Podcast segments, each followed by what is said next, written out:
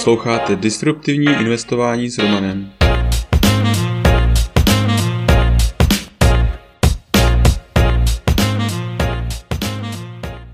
Ahoj, vítám tě v mém podcastu o disruptivním investování.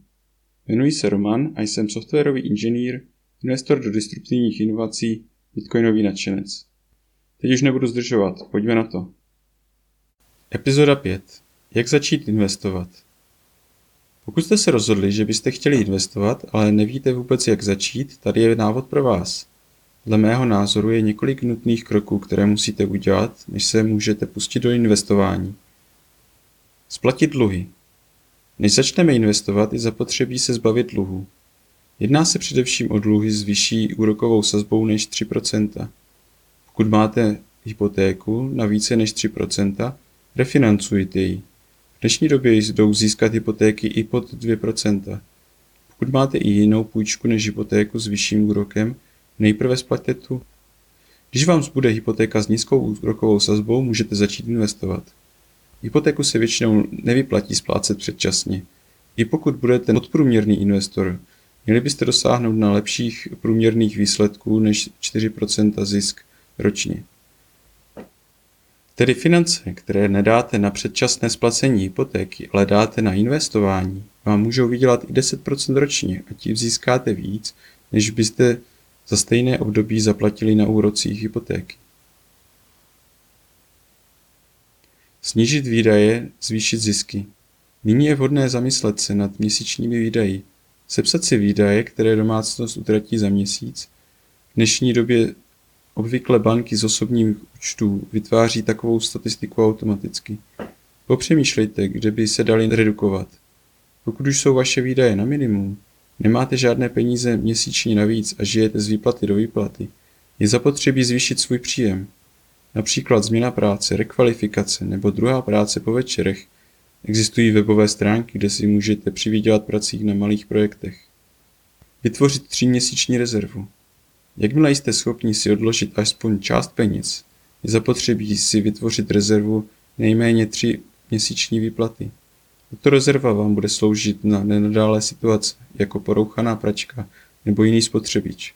Tato rezerva by neměla sloužit jako koruny na pivo nebo lístky na fotbal. Proto tyto finanční prostředky nepoužívejte, dokud není nezbytně nutné. Když tuto rezervu máte, můžete začít přemýšlet nad investováním. Určení pravidelné částky. Jelikož většina lidí má pravidelný měsíční příjem, je vhodná strategie určit si částku ze mzdy, kterou můžete investovat bez výčitek a potřeby na běžné výdaje. Částka nemusí být vysoká ze začátku, naopak. Když začnete investováním na malých částkách, nebudete se tolik bát investovat, když částky narostou. Jakmile víte, jakou částku měsíčně budete posílat, nastavte si odesílání trvalého příkazu na danou částku. Těsně po datu výplaty. Pokud se vám zvýší příjem, měli byste minimálně polovinu zvýšení přidat k měsíčním investicím. Pokud to uděláte hned, jak se vám zvýší příjem, nepocítíte, že by vám potom tyto peníze chyběly. Určení délky investování. Než začnete investovat, je potřeba si zvolit délku investování tedy jak dlouho jste ochotní nesáhnout na peníze. Pokud máte 30 let do důchodu a odkládáte si na důchod, můžete zvolit o něco riskantnější strategii. Při takto dlouhodobém horizontu jakýkoliv propad jste schopni přečkat a ještě nakoupit levněji v době propadu. Pokud ale máte 5 let do důchodu a plánujete si vybírat částky odložených financí, je zapotřebí zvolit méně riskantní portfolio. Přičemž většina financí by měla tvořit měna na spořícím účtu. Pokud si odkládáte, abyste si koupili lepší, dražší auto, může být vaše situace podobná jako na důchod. Ale také byste mohli zvážit, zda skutečně potřebujete novější auto a jestli vám starší nestačí. Jestli byste si raději nechtěli investovat na předčasný důchod nebo si vytvořit pasivní cashflow. Krátkodobé investování. Pokud doba investice má být kratší než 5 let, musíte podle toho upravit investování. Můžete využít spořící účet, například Equa, peer-to-peer půjčky, Mintos, spoření 8% dolarů v BlockFi. Na BlockFi se můžete zaregistrovat přes romaninvestor.cz lomeno BF. Dlouhodobé investování. Pokud budete investovat na delší dobu, můžete využít v podstatě jakékoliv investice, kterým budete věřit. Můžete jednat o pasovní indexové fondy, aktivní fondy, jednotlivé akcie, dluhopisy, peer-to-peer půjčky, bitcoin. Očekávané zhodnocení by se mělo pohybovat kolem 8%, což je průměrné zhodnocení na akciovém trhu v delším horizontu. Závěr. Než začnete investovat, zbavte se nevýhodných dluhů a udělejte si průzkum výdajů. Vytvořte si rezervy a stanovte si finanční cíle. Pak můžete začít s výběrem typu investice. Já osobně investuji část do akcí, část do bitcoinu a spoření z BlockFi.